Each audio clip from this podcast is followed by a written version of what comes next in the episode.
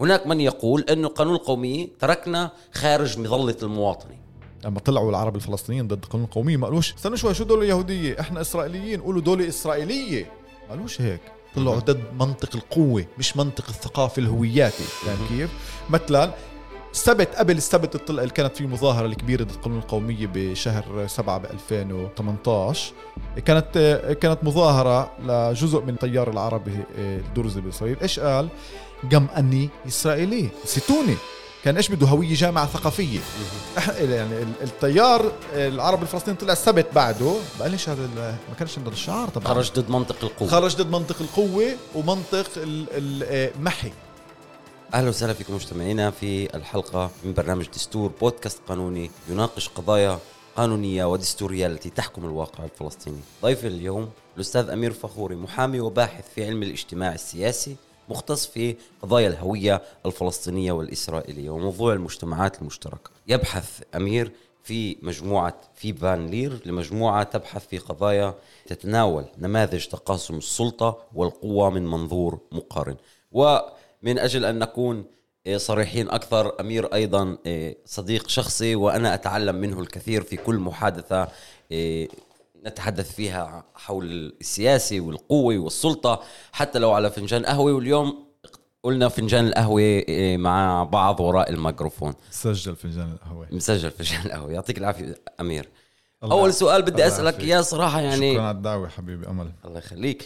أنت بتبحث بنماذج الهوية والمجتمعات المشتركة وتقاسم السلطة، يعني بهاي المواضيع كلها. اليوم الواقع زخم في قضايا البحث. شو أكثر إشي، شو ماذا يشغلك، ماذا موجود عندك على الطاولة، بماذا تبحث أنت اليوم؟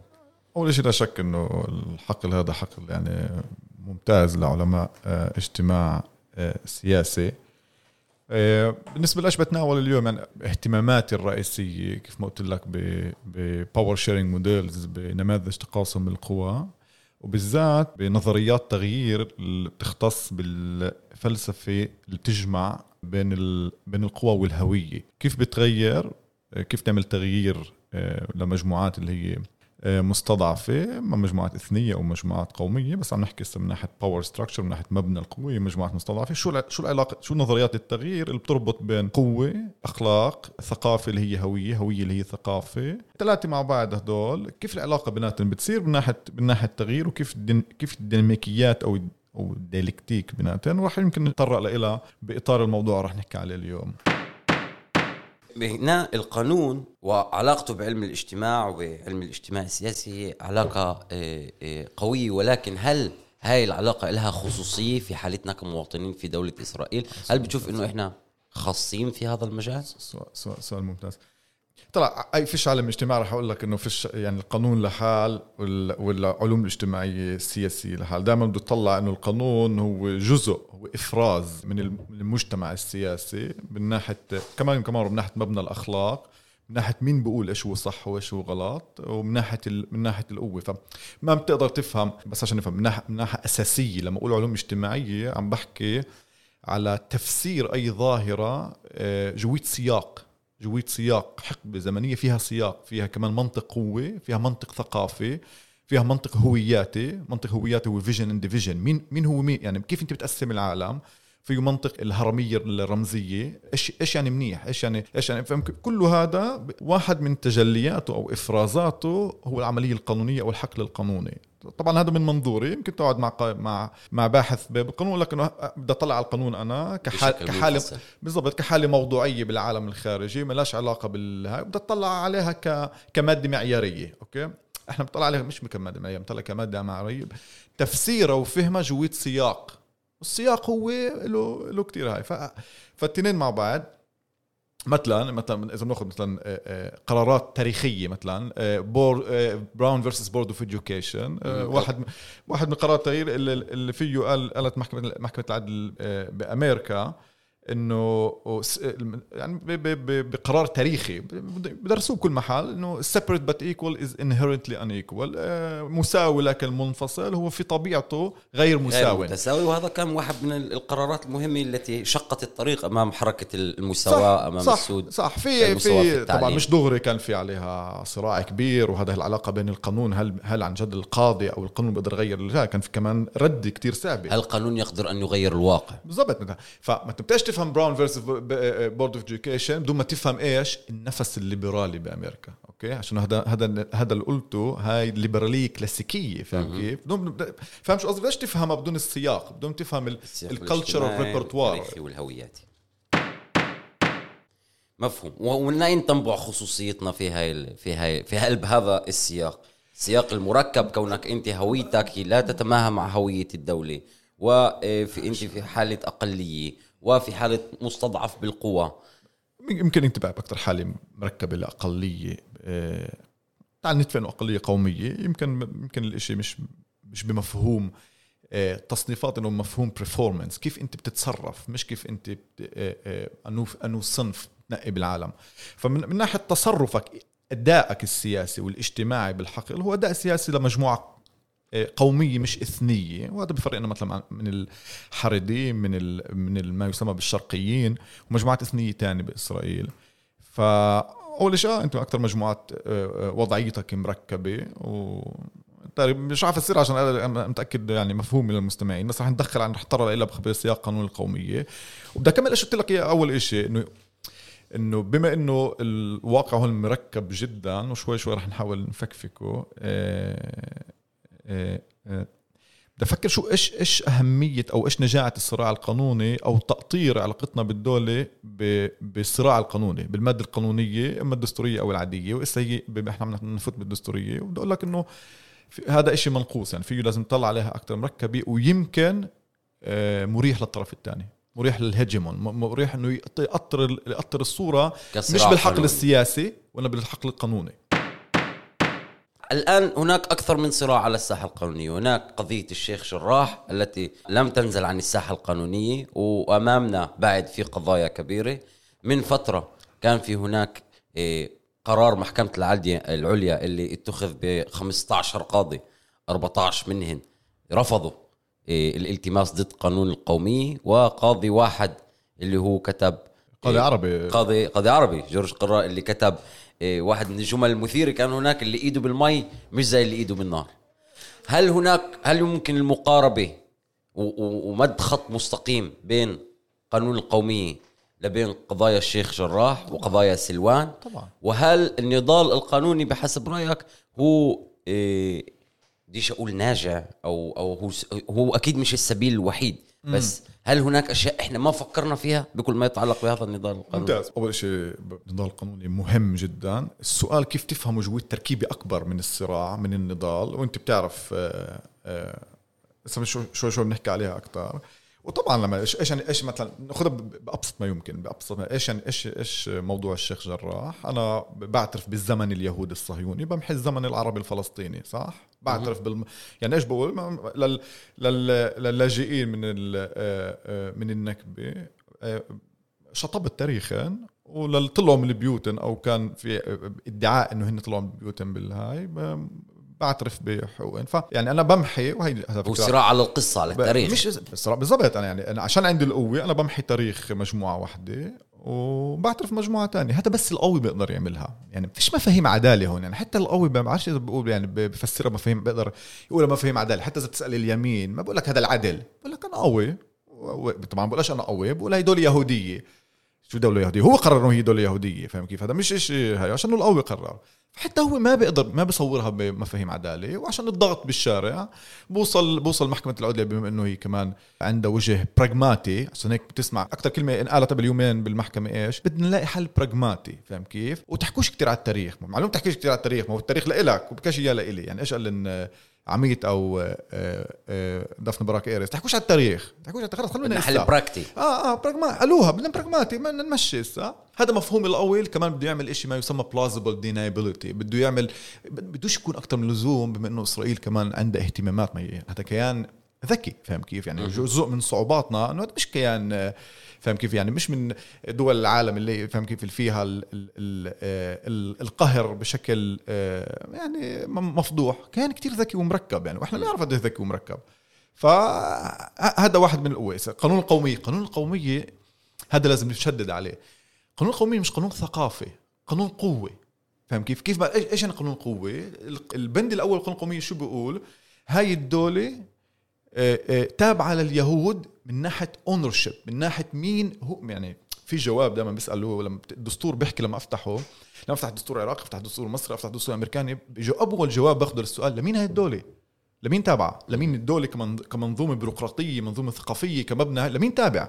هذا هو يسمى السؤال who owns the state, لمين الدولة. فالبند الأول بقول لك هاي الدولة تابعة لليهود. مش عم نحكي على تقرير مصير إن بس, بس كمان بفرق بين مبنى قوة وتقرير مصير. عم بقول الدولة اليهود من ناحية يعني الملكية على الحيز, لمين الدولة بتشتغل. الملكية على السلطة, الملكية الحيز على السلطة. ممكن يكون إفراز للملكية على السلطة. استنت كيف مين فهمها فهموها نخب تبعتنا, نخب مثلا بالتماس عداله. انبه كيف ايش الالتماس كان بند اثنين وأربعين للالتماس ايش بقول. وهذا هو زي ما تقول ملخص الادعاء الفلسطيني التاريخي الكل بوافق عليه, مش مهم انه مطير. انت ايش بقول الالتماس؟ اذا انت بتقول الدوله اليهوديه من ناحيه حدود المجتمع السياسي, فاهم كيف, من ناحيه حدود المبنى القوه, مش عم تقول من ناحيه من ناحيه من ناحيه ثقافيه رمزيه يعني شو شو طابع الحيز العام او شو اللغه, لا من ناحيه قوه. فهم كيف؟ إذا بتقول الدولة لليهود من ناحية هوية دستورية, فأنت تحتم إنه إيش المجتمع السياسي مقتصر لمين؟ على اليهود. على اليهود. وإذا هيك أنت إيش بتفرز آآ آآ آآ آآ عدم مساواة بنيوي. يعني هذا انتبه معادلة من ثلاث متغيرات. أول إشي هوية دستورية يهودية بتحتم وجود مجتمع سياسي يقتصر فقط على اليهود من ناحية حدود المجتمع السياسي, ومن ناحية الثالثة إيش النتيجة البنيوية حتمية عدم مساواة قومي. هذا هو هذا هو هذا هو الادعاء المركزي بالتماس عداله ببند اثنين وأربعين. وانبه ايش المهم ب مئتين وإحدى عشر صفحه من قرار المحكمه العدل العليا ما تطرقوا لهذا الادعاء, ما تطرقوا ما تطرقوش للادعاء. ليه؟ عشان من ناحيه هذا ادعاء سياسي مش قانوني. انبه عليه ايش عم بقول انا كمان مره. هويه دستوريه, هذا البند هذا هويه دستوريه يهوديه تخلق مجتمع سياسي اللي هو مين مين منه بس اصحاب القرار اليهود. اليهود هن أصحاب القرار. يعني أنت ممكن تأخذ شك, ممكن تأخذ تسعة اثنين اثنين, ممكن تأخذ ممكن تأخذ خمسة مليار, ممكن تأخذ خمسين مليار عشان بيقولوا كيف ال... كيف الدولة اليهودية بتعطي مصاري. لا لا هذا ما بتنافى. ما داموا مين عم يكتب الشك؟ يهودي. يهودي بتنافاش. لا لا هذا بالعكس. حتى بنحكي عشان في كم من منطقة في المنطقة في كم من منطقة بدولة اليهود, مش بس منطقة الإثني الفوقي, فيها كم من منطقة. في منطق اقتصاد نيو ليبرالي, في منطق جمهوري كتير منفوض, في تباينات وفي بالضبط يعني يعني تغير مع الواقع. طول معقدين نقول دولة اليهود مش دولة يهودية, ما مش دولة يهودية, في شيء دولة دولة اليهود عشان تفهمها كمبنى قوة. إذا أنت بتفهم دولة اليهود كمبنى قوة مش مبنى ثقافي كباور ستراكشر, فهم كيف سياستك سياستك بتتغير, ويمكن تتغير كتير. بس بدي أرجع لنقطة أولى. الادعاء الفلسطيني التاريخي هذا نصه, إذا بحكي عن النص الثاني, إنه المبنى اللي صنعتوه هون مبنى قوي يحتم إيش آآ آآ آآ عدم وجود عدالة. ليه؟ عدم وجود مساواة بشكل آه حتمي. بس انتبه إنه إنه الثلاث ثلاث التركيبات المعادلة هاي مش كلها من الحقل القانوني, جاي من الحقل الاجتماعي الفينومنولوجي. إيش يعني عم بقول؟ لما أقول لليهودي هاي الدولة لإلك, ساعتها أنا كفاية يهود مواطنين في إسرائيل بيفهموا إنه لكن إحنا بنحكم مش ق... مش مش منطق المواطن مواطن يحكم, مو... المنطق الاثني يحكم. وسع بما انه هن حاكمين, فهم كيف, فعتا افراز او العدم مساواه هو حتمي. هذا ادعاء صحيح, لم نعرف انه صحيح عشان احنا ورانا ثلاثة وسبعين سنه مواطنه. بس بشك انه هذا ادعاء قانوني.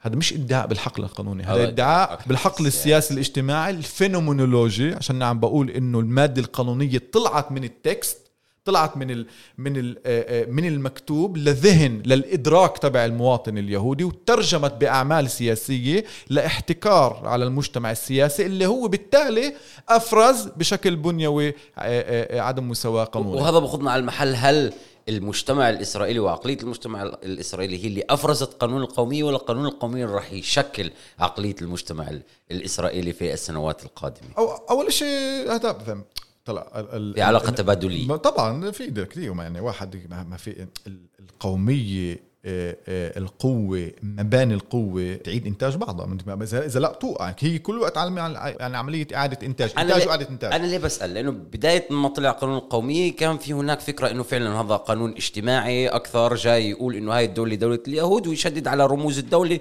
وهو لا يقول شيء جديد، كل شيء كان مكتوب. ولكن كل ما مرق الوقت صرنا نشوف إنه هذا القانون إجا عشان يشدد على قضية مباني القوة وحدود المجتمع السياسي، حدود المجتمع السياسي وحدود المواطنة حتى.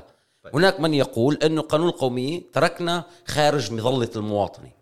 هذا هذا سؤال هذا سؤال في في طيارين بالموضوع هذا. في طيار بقول لك إنه اللي كان ما فيش فيش تجديد، شو يعني ما كناش نعرف إنه الدولة اليهودية، ما كناش نعرف إنه في مؤسسات تخدم بس المصلحة اليهودية، فهم كيف؟ وكنا نعرفها، هذا فيش تجديد. إذا بتطلع مثلا على بنود الرموز والثقافة ما فيش تجديد. إذا بتطلع على البند السابع برضو ما يقدرش فيه يغيروا. البند السابع هدفه كان تغيير قرار قعدان بالنسبة ل كيف منطقة توزيع الأراضي بإسرائيل، برضو ما قدرش. يعني سموتريتش قاعد بال بال بلجنة الدستور قال لن بند سبعة بغير لي قرار قعدان، قال له المستشار القضائي تبع الكنيسة متأسف لا، قال له طب ايش بدي منه؟ يعني حتى ابو سموتريتش يعني كان. وفي تيار تاني بيقول لا لا لا لا قبل هذا كان جزء من الممارسة السياسية، إسا أصبح إيش؟ جزء من الدستور. دستور. هذا السؤال إذا بتطلع عليك دستور، شو يعني دستور؟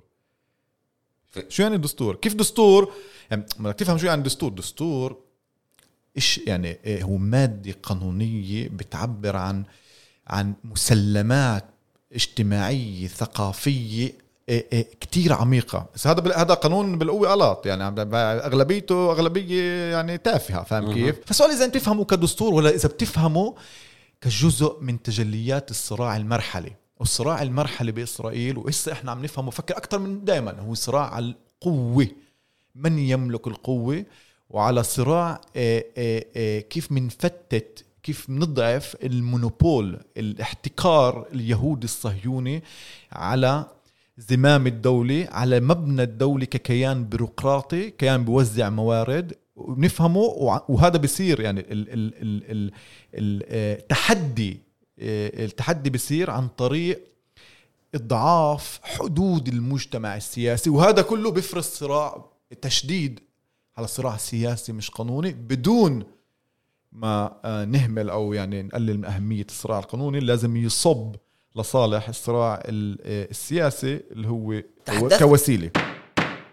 تحدث أنه القانون، أنه الدستور هو جزء من مسلمات يجب أن تكون واسعة ويشترك فيها أغلبية الشعب، وهذا قانون مرق بأغلبية بسيطة. ولكن كمان قانون كرامة الإنسان وحريته مرق بأغلبية بسيطة. كمان اليوم في إسرائيل وفي الكنيست الإسرائيلي فيش أغلبية لقانون مساواة، فيش أغلبية ل... ل... لجملة بسيطة أنه كل البشر هن متساويين. ف كيف هذا الاشي ينعكس على اول شيء؟ هذا هذا عم بتقوله بدل انه ممكن انه باسرائيل فيش دستور بالمعنى العميق. في مسلمات متفق عليها ان الدوله مثلا دوله يهوديه. اذا بتقول بدوله يهوديه، طب بتعرف شو يعني السجال الداخلي بين الصهاينه؟ شو يعني دوله يهوديه؟ لفكرك الحريديم بيحكوا زي ال... بيحكوا زي الصهيونيه المتدينه ولا زي كل واحد بفهمها شكل. بس في يعني في نواه مثلا ب... بقرار طيب المعروف في بقول لك المحكمه العليا ايش تحكي على ايش؟ على مافيني لبا للدوله اليهوديه بالذات. حسب بيقدروا بيقدروا يحكوا كتير، بس ايش هي اول شيء؟ أغلبية يهودية معيارية، يعني أغلبية موجودة وأغلبية منشودة، أغلبية تقدر مسموح لها تحافظ على حالها. إسا هاي الأغلبية بينه وبين حالها بحكي طبعا بالممارسات. هذا هذا بال... هذا مستوى تصريحي. بالممارسات عم تحكي على على الدولة بص... بسيطرة اليهود، وبالسيطرة هاي طبعا بيخلقوا وضع غير مساواة قومية. طبعا عم بحكيها بشكل كتير كتير جزئي. فهذا هذا مفهوم إسرائيل، يعني الأصباط اليهودية، فهم كيف؟ بصراع بصراع مستمر كل الوقت عليها. وهذا جزء من مشكلتنا، إنه إحنا مش هذا عم نكتشفه جديد، إحنا مش عم نتعامل قبل مجموعة قومية يعني متراصة متجانسة فيها ثلاث صراعات مخيفة. طبعا طبعا كل أغلبية أغلبية كاسحة من عايش بيجمعوا يعني أهم إشي على الفوقية العرقية اليهودية. أوكي مش مهم هسه كيف هي، ممكن نحكيها بشكل من من معايير اعتبارات أمنية اللي هي علمانية، ممكن نحكيها من اعتبارات زي سموتريتش بتقنية الهخرعة يحكيها كمان أمني وكمان ديني, ديني هاي. بس آخر إشي فوقية عرقية إثنية، اسم ممكن تسميها تعرف ممكن تسميها يقول لك قرار تقرير مصير. تيجي حيوت بأول مرة على فكرة بتقول لك ماشي قرار تقرير مصير لليهود لكن بالوجه الخارجي تبعه، بالبعد الخارجي وليس بالبعد الداخلي. أول مرة بتفوت على قرار المحكمة العادلة العليا صار في تقرير صار في قرار تقرير تقرير مصير داخلي وخارجي، هاي جديدة. بس بالتقرير المصير هو مرة واحدة في لحظة زمنية واحدة، لا هو لحظة منية واحدة، هو إيش مستمر التبرير للدولة وتجلياتها، يعني كل دولة إلى صح الفاوندينج مومنت تبعها، فاهم كيف؟ بس هي كمان بدها تكمل وبدها تبرير كيف تكمل م- كيف بتكمل. أنا عندي تقرير مصير ماشي، بس إذا صارت تقول لك حيوت ماشي تقرير مصير لليهود، بس هي نفس الوقت من ناحية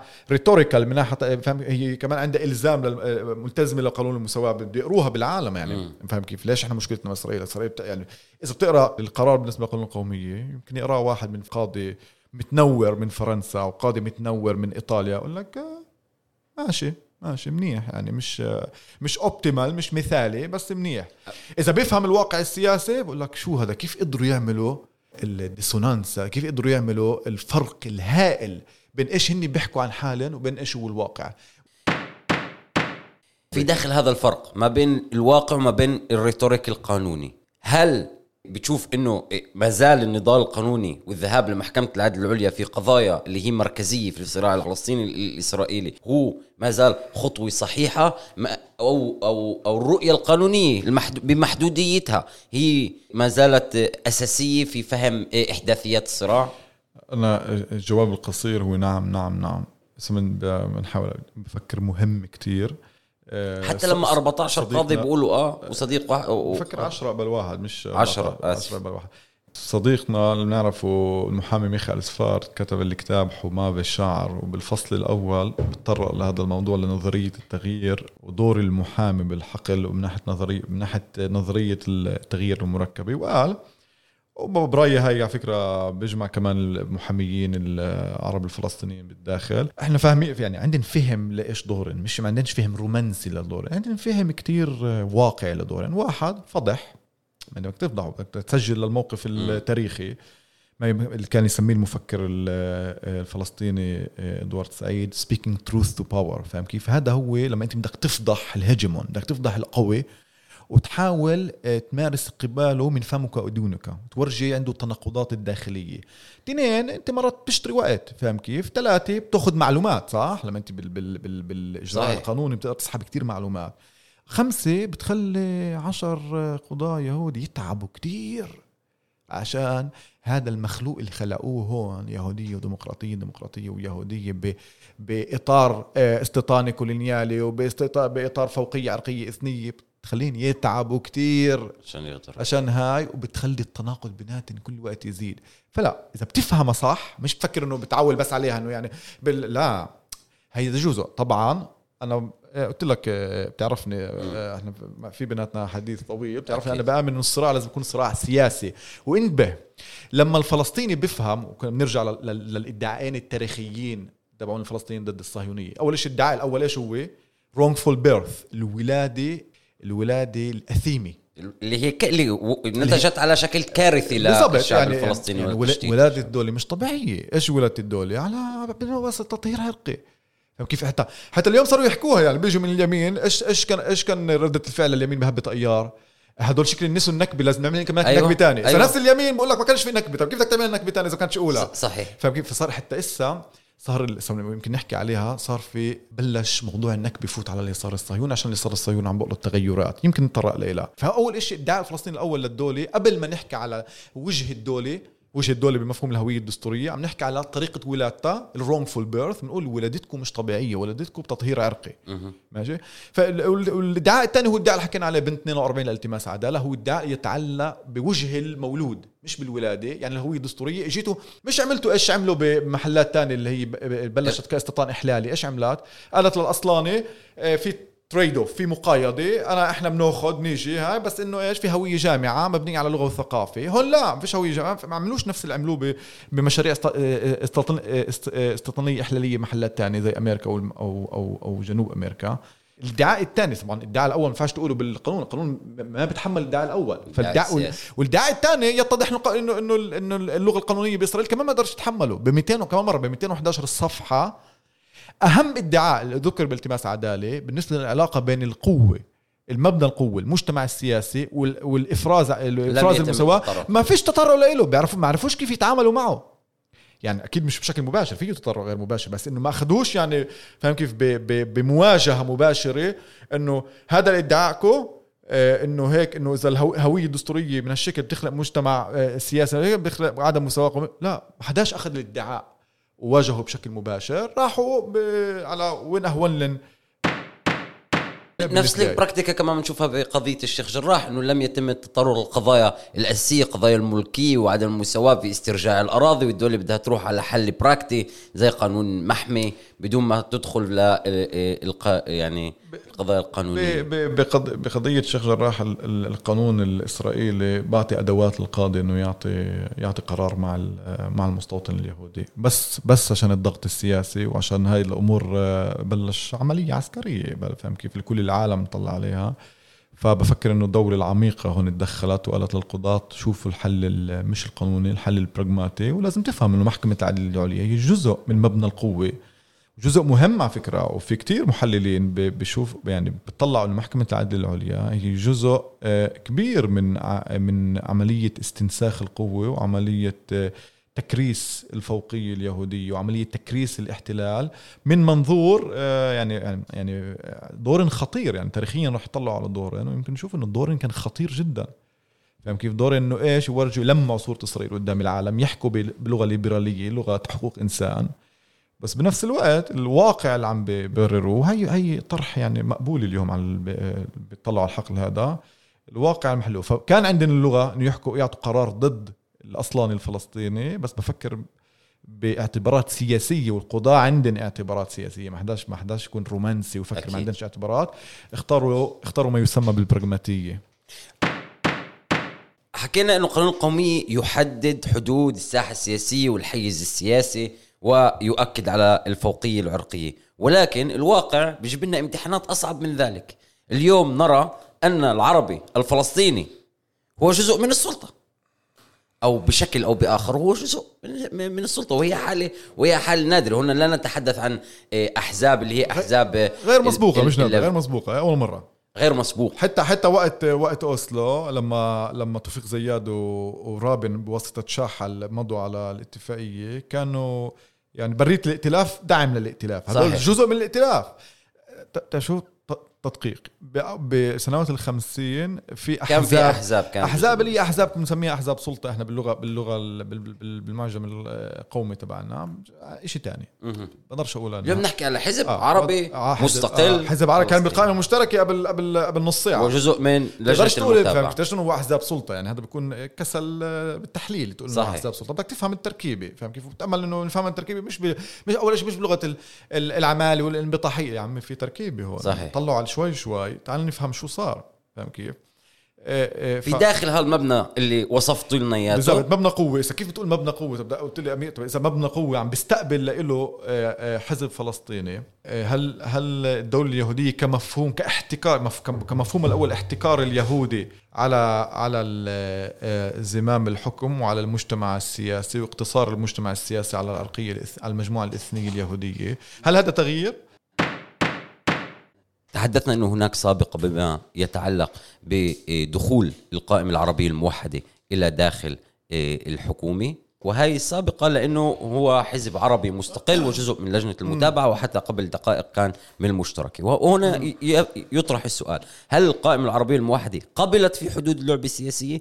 هل هي تحاول أن توسع حدود اللعبة السياسية، ولا هي تتعامل معها في براغماتية بحسب منطق إحنا مش بكيس ولا حدا؟ طبعا هذا أهم أهم سؤال، عشان أكتر سؤال يعني بقصة بالمواضيع الساعة. وأنا بلشت أقول لك إنه لازم نفهم، عندي شوي خوف إنه تعاملنا مع الموضوع بين وبين تأييد وبين شجب وإدانة، بس فيش تحليلك موضوعي، مش من مش من آراء مسبقة أو من يعني بوزيشن بالحقل. يعني تعال نحاول نحلها بشكل علمي. تاريخيا عندنا ثلاث أنواع أنواع سياسة عربية بمبنى المواطنة الإسرائيلية. بقولش بإسرائيل، بقول مبنى المواطنة الإسرائيلية بما إنه بنعرف من إسرائيل. فالأولى هي السياسة العربية الإسرائيلية معروفة لكلنا، بتتماهى أو بتوافق مع المسلمات الصهيونية. السياسة العربية الفلسطينية ما يشابه حزب العمل.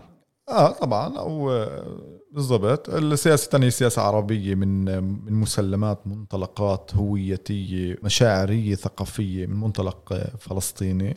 طبعا الترجمات أو التفسيرات لشو يعني فلسطيني، بما إنه هذا سن إيش يعني فلسطيني فيتني ممكن وهذا أقول هذا فلسطيني وفلسطيني، والإداء البرفورمنس تبع الهوية يتغير كتير. والصنف الثالث هي الهوية العربية السياسية الفلسطينية اللي هي مش جزء من اللعبة السياسية. فهم كيف؟ هذا هذا ثلاثة ثلاثة ثلاثة مش جزء من البر من السياسة البرلمانية. هاي يعني هاي تاريخيا عن أبناء البلد أو الحركة الإسلامية. بالضبط. هاي هاي تاريخيا هذا هو الموجود من يعني بخطوط عريضة ثلاث أنواع. بس المشكلة إنه إنه السياسة العربية الإسرائيلية بنعرفها، سياسة سياسة العرب الإسرائيليين بنعرفها منيح. السياسة العربية الفلسطينية مثلا الميزة تبعتها هي تنتين: واحد عند الادعاءين الفلسطينيين التاريخيين ضد واحد يعني ما يختص بولادة الدولة، والدعاء الثاني يختص بوجه المولود حكينا عنه. والدعاء والشغل الثاني إنه دائما سياسته تاريخيا هي السعي وراء نقطة توازن بين هوية المواطن الإسرائيلي مش كهوية ثقافية، كهوية كأكتر كستاتوس، أكتر كمكانة سياسية أو مكانة وجودية. فاهم كيف؟ يتجلى منها الحقوق اليومية. آه مش كثق مش كثقافي. مثلا يعني لما طلعوا العرب الفلسطينيين ضد القانون القومي ما قالوش استنوا شوي شو دولة يهودية إحنا إسرائيليين قولوا دولة إسرائيلية، ما قالوش هيك. طلعوا ضد منطق القوة مش منطق الثقافة الهوياتي. فاهم كيف؟ مثلا السبت قبل السبت الطلع اللي كانت فيه مظاهرة الكبيرة ضد القانون القومي بشهر سبعة بألفين وثمانتعش، كانت كانت مظاهرة لجزء من التيار العربي الدرزي بإسرائيل. إيش قال؟ قم أني إسرائيلي ستوني. كان إيش بده؟ هوية جامعة ثقافية. يعني التيار العربي الفلسطيني طلع السبت بعده بقالش هذا ما كانش عند الشعار طبعا. خرج ضد منطق القوة. خرج ضد منطق القوة ومنطق المحي، منطق اللي أنتوا عم تمحوا هون. بس مش بهاي هذا فهم لإيش؟ فهم القانون القومي من ناحية منطق القوة، والأول فهم القانون القومي من منطق الثقافة. والهوية والسياسة العربية الفلسطينية التيار اللي إحنا معروف التيار اللي كبير طبعا أغلب العرب الفلسطينيين بالداخل بالمبنى المواطن الإسرائيلي مع هذا التيار كل وقت بحاول يلاقي الموازنة من الإسرائيليين مش كهوية ثقافية وإنما كمكانة سياسية ووجودية معينة، وبين الهوية الفلسطينية إما كهوية إثنية أو هوية قومية أو إشي مركب بناته بس مش كجزء من مشروع الدولة الفلسطيني. أوكي، فهو بلاقي بلاقي تفسيره ما يسمى بالتوازن ما بين القومي واليومي. إيه بفرز علينا طبعا. إيه إيه هاي أنا بحب الشغل هاي عشان القومي هو يومي. فيش يعني فيش يعني المشروع القومي مش مشروع ثقافي إيه نخبوي، هو مشروع يومي ومشروع مع حي حي حياتي. بس هذا سؤال تاني. سياسة منصور اللي إجت إيه مش ملائمة ولا للصنف الأول مش ملائمة للصنف الثاني كمان بالضبط. فصار في تغييرات صار في تغييرات معينه وكثير تساؤلات بالنسبه لي. اول شيء احنا ما نتوقع انه يا رجال السياسه يعني عندنا رؤيه محبوكه، رؤيه كبيره لكل لكل للتاريخ وكيف التغير بيصير. لا مرات بيشتغلوا من فاهم كيف بيشتغلوا يعني بالمرحله وهاي احنا يعني فكروا يعني كل يعني عندنا يعني نظره كبيره على كيف التاريخ بده يتقدم وكيف صناعته. لا مش مش الكل مش مفروض كمان يكون عند الكل. هون الصعوبه تفهمها تفهمها اسمها نرجع لمنطق القوه. وشفتني انه انا عم شد كثير منطق القوه. في عندك في, في عندك نوعين تعامل مع قوه، مره بخطوط عريضه او انتجريشن انتو باور او انتجريشن اوت اوف باور. فاهم كيف؟ يعني في في عمليه اكسكلوجن باي انكلوجن، اقصاء عن طريق الدمج. أنا بفوتك جوية السلطة مش لدمجك وإنما لإقصائك. هذا هو هذا هو واحد من فه هذا واحد من التخوفات ضد السياسة تبعت منصور. أنت مش عن جد فايت جوية السلطة ليه؟ ما عندك قدرة وحتى ما عندكش طموح تغير المنطق. يعني انتبه بينه وبين الحريديم. الحريديم جزء من السلطة كمجموعة إثنية، بس طلبات مش تقتصر بس على على الوجوديه او على الحاله الحريديه. ايش بيقولوا لك كمان يوم السبت تطلعش انت بالباص. مم. يعني عندن عندن ادعاء او مطالب موجهه للنواه تبعت الدوله لمفهوم الدوله، وبينما يعني إسا هذا مش تحليل، هذا إسا شبه اقتباس. يعني اذا بسمع منصور بقول انا ما انا بديش طابع الدوله ما ليش فيه. وانا اسا فاهم انه هذا موازين القوه وفاهم انه موازين القوه يعني حت يعني حتى هو ببلور وبقطر سياسته بموازين القوه. السؤال كيف تتعامل مع القوه، مش السؤال هو فاهم القوه، كلنا فاهمين القوه، السؤال كيف بدك تتعامل معها عشان تغيرها. شو يعني ممكن كمان يكون فرق هوياتي صراحه احكي عليه. لو تصديق تصديقك لحديثك على مستوى الممارسه يؤكد على ذلك، فهناك لجنه لقضايا العرب، هناك لجنه برلمانيه لقضايا العرب وهي مخوله بت في قضايا العرب، وانما باقي اللجان البرلمانيه المهمه لا تخوض في قضايا العرب. حلو، بس لازم تفهموا فلسفي اكبر. نرجع لبراون فيرسس بورد اوف اديوكيشن. اوكي، طب المجموعه القوميه ايش بتميز عن المجموعه الاثنيه، وايش بميز مجموعه تنتين مجموعات ثقافيه؟ بميزن جوية إطار دولة قومية، بميزن إيش المعادلة اللي بطلبوها بين المن... بين المنفصل وبين سوا. فهم كيف separate of separate وإيش ال... مع بعض، إيش وين نقطة التوازن. مثلا في مجموعات قومية بتقولك أنا بدي أبعد عن أبعد عن الأغلبية وأعمل إيش، حكم ذاتي. حكم ذاتي ممكن ترابي، ممكن يكون ثقافي، بس أنت بتفهم المجموعة حسب إيش مطلبة من إيش نقطة التوازن. السهادة اللي عم تقوله أنت ليش خافوا منه؟ عشان نحن بنعرف إنه إسرائيل إسرائيل بدها السيبريت، بدها المنفصل، مش عشان تعترف بحقوقك وعشان تعطيك الإمكانية إنك أنت تمارس الحقوق الجماعية، عشان تخلق وضع منفصل وغير مساوٍ. عشان المنفصل وغير مساوٍ إيش يعني؟ تعريف الأبرتايد. إيش يعني أبرتايد؟ كلمة منفصل وبعدين إيش بيصير؟ غير مساوي. فهم كيف؟ يعني فهموا بالعالم أوام، وعندنا كمان فهموا بالسياسة العربية الفلسطينية إنه المنفصل يعني كان أول إشي كان مين ادعاء الأقليات. إيش الأقليات كانت بتقول؟ طب أنا بدي الخصوصية تبعتي، الخصوصية الثقافية. بعدين فهموا إنه مين صار يطلب الفصل، مش مش المجموعة من الأقل المستضعفة، صارت مجموعة القوية تقول بدها فصل. هن بيطلعن الخصوصيتين وهاي، بس هدفها مش إنه تخاف عليك لخصوصيتك بالذات بإسرائيل. واحد هدف هويات صناعة اليهودي كايش ك ك كنيجاتيف للأصلان العرب الفلسطيني، هذا جزء من صناعة الصناعة الداخلية للعرب اليهود الإسرائيلي. تنين عشان أقدر يكون يكون عندي إمكانية أخلق منظومة اجتماعية سياسية اللي يعني قائمة على منفصل وغير مساوي. عشان هيك أنا مش جاي تعترف بخصوصية ثقافية قومية، لا, لا جاي تكرس من... تكرس منطق عميق جوة الصهيونية. لازم تفهم الصهيونية من أول يوم لإلى قائمة على الفصل. بتقدرش يعني بتقدرش تفهم حالة بدون فصل. عشان تخلق اليهود الصهيوني ب... ب... ب... بهذا بهذا الحيز مجبور تخلق الفصل التام بينها. عشان هيك أي إشي بتحدى هذا الفصل فهم كيف هو تهديد على المنطق الصهيوني. عشان هيك بصير العمل عمل الشراكة العربية الفلسطينية اليهودية عمل ثوري، إذا كان طبعا صح، مش إذا كان تمييع. وإذا كان نرجع للسؤال المركزي، هل هذا يشكل تحدي أمام الفصل؟ دخول منصور عباس والحركة الموحدة إلى السلطة هل يشكل تحدي لعملية الفصل، ولا هو يدخل في داخل عملية الفصل، ولا هو يتعامل مع الأمر ببراغماتية زي ما طلع نستمع كل طلع الوقت؟ أول إشي أول شيء السؤال طلع السؤال بنسأل وكأنه في إشي حتمي. لا، في أغلب التاريخ هو إسقاطات غير unintended consequences. التاريخ كله مبني من إسقاطات ما كانش حدا عارف إن راح تصير. فما ينفعش تسأله كحتمي وينفعش جاوبك بشكل بنيوي حتمي. فيش ك ك determined structural determinist. في فيش مش هيك الواقع، مش هيك الواقع. كل وقت ديناميكي وديناميكي، وبدك تفهم إيش إيش إيش إيش المسارات اللي بتخلق المستقبل، وإيش المتغيرات اللي بتصمم هاي المسارات. فممكن بإسقاطات غير أكيد مش مخططين لا، إنه إنه مبنى القوة كمان مرة بنرجع إنه يهودية الدولة كمبنى كاحتكار اليهود على قوة، كسلطة اليهودي على اليهود وغير اليهودي، أما وغير اليهودي إما كمواطن في الضفة تحت احتلال تحت احتلال بدون هاي كلن تحت السيادة اليهودية بتفاوت معين صح. فبس كله هذا إيش إيش المنطق تبعه؟ مش منطق ثقافي، منطق قوة تحت السيادة اليهودية، واليهود هو اللي بحكم. أوكي، بعطي هذا بعطي هذا رزمة حقوق معينة، بعطي الثاني رزمة حقوق معينة، بس هو بعطي الرزم، هو بعطي هو بقسم. فهم كيف؟ فهذا إذا بتفهمه كمنطق قوة لازم تقول طب أي تحدي للقوة، والقوة إيش التجلي الأول تبع المجتمع السياسي اللي هو إيش الحكومة، مش البرلمان الحكومة. أكيد. فأي تحدي له هذا منيح.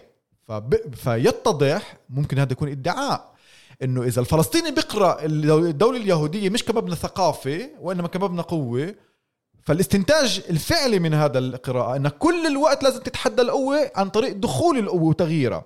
فبصبح يصبح الحل يصبح إيش المسألة كلها راحت لوين؟ التشديد، شو نظرية تغيير القوة بما إنه مش رح تغيرها مرة واحدة صح؟ مش رح تقول لي أنا جاي أعمل هاي فبس فب... فكل الحديث دي أنت إلا أنه حقل إيش نظرية التغيير تبعتك إذا بتعرف تراكم تراكم قوة قوة وإذا بتعرف تكون integrated into power مش out of power فاهم كيف؟ يعني الخلاف بس بين إسا بين القائمة المشتركة ومنصور وسيا... ومنصور كسياسة مش كشخص اوكي منصور عباس هي مش انه بدنا ناثر ما احنا فاهمين انه ناثر ما احنا فاهمين انه في قوه لازم نغيرها فاهم كيف بدنا نستغل القوه السياسيه عشان نغير القوه السياسيه مش بس البرلمانيه بس انه التجلي الاقوى تبعها هي القوه السياسيه البرلمانيه بس ايش نظريه التغيير وين انا بفوت انه بدي اغير بس بصف انه انا عم بتغير مش انه انا عم بغير وين الخطوه الأهم فهي كله هي فلسفه التغيير بس أنا شايف إنه إحنا هم ندخل بحالة تبادلية يعني أو نتحدث بمفهوم حلو. ال حلو. ال العدالة ومفهوم الحقيقة أو نتحدث بمفهوم القوة وعندها نقبل موازين القوى كيف هي حالتها بتقلب هاي التبادلية لا يوجد بالنص حلو حلو بدأ ممتاز بدأ جاوبك عليها أو موافق على الثقافة قلنا وأخلاق طلع كنا حكينا أول إشي إنه أغلب أغلب وقتنا كنا بحالة ال speaking truth to power قبل speaking power to power أوكي speaking truth to power عادة الشعار طبعا حاجز منع إفضاح صح حاجز منع إفضاح هو speaking truth to power مأخوذ كتير من من محلات أما بأمريكا بتسمعها كتير إسا بالذات ب باليسار الراديكال جوية الحزب الديمقراطي بأمريكا بس فهمنا انه كفيش فهمنا انه هي مبنى قوه صرنا ايش بدنا بدنا نحكي قوه مع القوه السنه اللي اللي بتحكيه صح صار في وضع تبديل لا بدك تفهم كيف التنين كيف ال ال ال ال الاول بخلق فلسفه اللي بتقدر تدعم بخلق واقع وجوديه سياسيه اللي بيقدر يخلق يخلق الثاني وشو العلاقه بين القوه وبين الاخلاق الدعاء الاخلاقي speaking truth to power ودعاء اخلاقي انه بقول في في حقيقه حقيقه تنبع من وين من ethics تنبع من فلسفه فلسفه اخلاق معينه فلسفه يعني الى بعد تنفيذي فاهم كيف وايش خص الثقافه الهويه كمان بالموضوع هذا هل بقدر اعمل إشي تاني كل وقت بدك تفكر كيف بدي اجيب مجموعه القوه مجموعه يعني اذا كمان مره اذا بطلت احكي عن مجموعات اثنيه بطلت احكي عن مجموعات قوميه اوكي صرت احكي عن مجموعه قوه مجموعه معها قوه مجموعه معهاش قوه بهون عليك تفهم الواقع بكتير عشان اذا اقول على مجموعه اثنيه على اليهود شو مجموعه اثنيه في في جويتن ايش في في ألف نوع مجموعات ثقافية صحيح صعب علي أحكي عليها مجموعة إثنية إذا أقول عليها مجموعة قومية صهيونية طب جزء منها مش صهيوني فهم كيف الحرية مش صهيونية بس إن الجزء من مبنى القوة صحيح فإذا بتفهمها كما مجموعة قوة مجموعة بدها تصعد للقوة فهم كيف ساعتها بكل يمكن كل حركتك جوات الحقل السياسي وكل نفسك وكل وكل الإداء تبعك بتغير تفهم إنه أنت إيش لازم تطلع للقوة وكيف كيف أنت قلت هاي هي هاي هذا هي أهم نقطة كيف تجمع بين حاجز مانع إفضاح لبين تأثير كيف إيش العلاقة بيناتهم كيف تجمع بيناتهم لبين الخطاب الثقافي الهوياتي والخطاب العدالي خطاب العدالي جويته خطاب المصالحة ساعتها وهذا كله أمل كتير مربوط كتير مربوط بشو فهمك للمستقبل للحاضر والمستقبل بدي أقولها ب ب بسطرين إذا أنت تتبنى الطرح الفانوني تبع فرانس فانون شو فرانس فانون بقول المطلوب من المحتال هزيمة هزيمة الدخيل هزيمة المستوطن هذا هو victory of the colonized over the colonizer هذا يسمى بالديكولونيزيشن آه إذا بيفهم الديكولونيزيشن كإيش خلص حسم هزيمة الهاي أما بتفهمها بطريقة تانية الأقرب لمانديلا بتفهم إنه هذا المستوطن الموجود هون اليوم آه ما وهي صعبة لأن للأصلانة يتقبلها كتير صعبة هذا باقي حتى بالمستقبل اللي رح نوصله مستقبل ال... مش رح ضل الأبارتهايد اليهود رح ينتهي فاهم كيف مش عشان أنا حتمي عشان بفكر إنه هالمبادئ القوة ساعة بتكمل إيه بس رح نصف إنه في كمان أمي تاني موجودة هون و... والعدو هذا مش بطحوش على فرنسا أمي ثانية ولا مجموعات ثقافية وإثنية لا أمي أمي أمي تاني إسا سؤال إذا خلق وين خلقت حسب السردية الصهيونية خلقت قبل ألفين سنة من لما طلعت من مصر وإجت حسب السردية الصهيونية التوراتية طبعا التوراة ألطت الناشئة كنا على توجه مانديلا آه اللي هو بحكي بحكي بس إحنا حسب السردية الفلسطينية إنه آه صار في صار أنكو سمات أمي أو شعب يهود بس هون صار إنتاجها هون بآخر مئة سنة بس هذا هذا جدال تاني فاذا انت بتفكر فيها هيك انه هذا لسه سبعة ثمانية مليون هدول اللي هون هدول جيرانك بالمستقبل, يعني صح هسه هو المستوطن, صح هو هسه المغتصب, صح هو, بس بالمستقبل اللي انت بدك اياه هذا بده يصير جارك. هذا مش راح مش راح يرجع على فرنسا, فاهم ليش قصدي؟ صحيح, هذا مش راجع على فرنسا, هذا باقي هون. ساعتها بتتغير الوكاله تبعتك بالواقع, بتتغير الوكاله تبعتك, رؤيتك للمستقبل, رؤي رؤيتك لله, عشان عشان رؤيتك للمستقبل صارت متغيره, صرت تشوف انه هذا هذا صراع انت صراع انتمت, صراع حميمي, مش بس صراع, هذا مش صراع على حدود, هدول يعني شعبين عايشين مع بعض, شع شع وفي عندك شعب واحد عم عم بنفذ قهر وعم بنفذ منظومة أبرتايد على الشعب الثاني, استغلال وقهر وكل نعرفه, لكن هذا رح يكمل معاك لما يعني بالمستقبل بدك إياه, هذا رح يضل هون. فهذا بغير كل السياسة الفلسطينية وفهمنا لإله إنه هذا العدو أو هذا الخصم, هذا خصم حميمي, هذا intimate conflict اللي بحب إيش إيش بيجبرني أعمل كمان, أفرز إيش سياسي بوست كونفليكت لما بعد الصراع اللي هو جزء من المحل هذا, وهدفه واحد. أول شيء قوي, عشان لما بعطي حل للطرف الثاني, فهم كيف بقدر أقط يعني بقدر أخذ أكتر أكتر أكتر أعضاء من المجموعة القوة, وبعدين بعطيني الهاير مورال جراوند, بعطيني إيش إنه أنا أكون واقف على ال على ال على القمة الأخلاقية, فهم كيف؟ وقلنا في علاقة بين قوة, ثقافة, أخلاق, وعدل كمصالحة. بس بعدها الفلسفة الفلسطينية ما قدرت تجيب الرزمة كلها. طبعا هذا مش عشان نلوم الضحية, وإنما عشان نشدد على وكالة الضحية بالواقع. وكالة بمعنى قدرته الكامنة, وحتى واجبه يتخيل واقع تاني كجزء من إيش الحيوية تبعته, الحيوية السياسية والحيوية السيكولوجية. فهم كيف؟ إنه هو بقول أنا فاهم إنه أنا صار مقهور, أنا ضعيف, بس أنا كجو عندي خيال سياسي, اللي أنا مجبور يكون عندي هذا الخيال سياسي من منطلق أخلاقي, من منطلق قوي, ومنطلق يكون عندي حيوية فيتاليتي. فهم كيف؟ يكون عندي إنه أنا عندي كلمة بهذا الواقع, أنا مش بس مفعول به. لا نتعامل مع الموضوع بشكل بناري, يعني صفر أو واحد, معنا لا ننظر للموضوع فقط ثنائي بطريقة قانونية ونتغاضى عن الأبعاد الاجتماعية والسياسية, ولا ننظر كمان بما يتعلق بالسياسة لا أو لا خطاب الأخلاق والعدالة أو لخطاب مبنى القوى, إنما بشكل مركب أكثر. نشكر الباحث والمحامي أمير فخوري على هاي الحلقة الشيقة جدا والغنية جدا. لم ينتهي نقاشنا, نتأمل أن يكون عندنا وقت آخر إنه نستكمل بما يتعلق بحل الدولة أو حل الدولتين, وهي أسئلة مثيرة جدا ببعدها الاجتماعي وبعدها القانوني. وبهذا تنتهي أصدقائي حلقتنا من برنامج دستور, بودكاست قانوني يناقش القضايا التي تحكم الواقع الفلسطيني. كان معكم أمل عرابي من حيفا, وحتى الحلقة القادمة لعله خير. شكرا أمل. زملائي وأصدقائي, لا تنسوا متابعتنا عبر منصة عرب ثمانية وأربعين وتطبيقات البودكاست, وانتظرونا في ملف جديد وحلقة جديدة من برنامج دستور. أنا أمل عرابي, أحدثكم من حيفا.